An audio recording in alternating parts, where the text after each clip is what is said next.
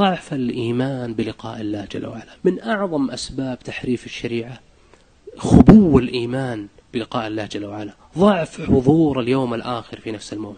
الله جل وعلا يقول وإذا تتلى عليهم آياتنا بينات قال الذين لا يرجون لقاء الله. انظر يشير الله إلى الدافع الذي جعلهم يقولون هذا القول. قال الذين لا يرجون لقاء الله ائت بقرآن غير هذا وبدله. هذه نفسها طروحة تجديد الخطاب الديني قديمة. ائت بقرآن غير هذا وبدله. لما قالوا ذلك؟ قال الذين لا يرجون لقاء الله. ونظير ذلك أو عفوا ضد ذلك من الطاعات. لا يقوى الإنسان على الطاعات إلا إذا استحضر الإيمان بلقاء الله جل وعلا. الله جل وعلا يقول استعينوا بالصبر والصلاة وإنها لكبيرة إلا على الخاشعين الذين يظنون أنهم ملاقوا ربهم. سهل عليهم. ليه؟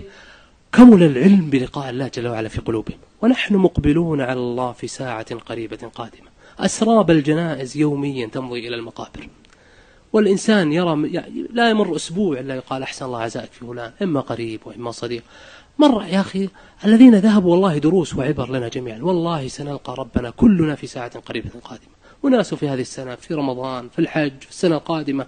إذا امتلأ القلب مثل ذلك أعرض عن كثير من الأمور بل تغيرت نظرته إلى طريقة تقييمه ومعاييره اختلفت جذريا. علم أن هذا كله دار مقر.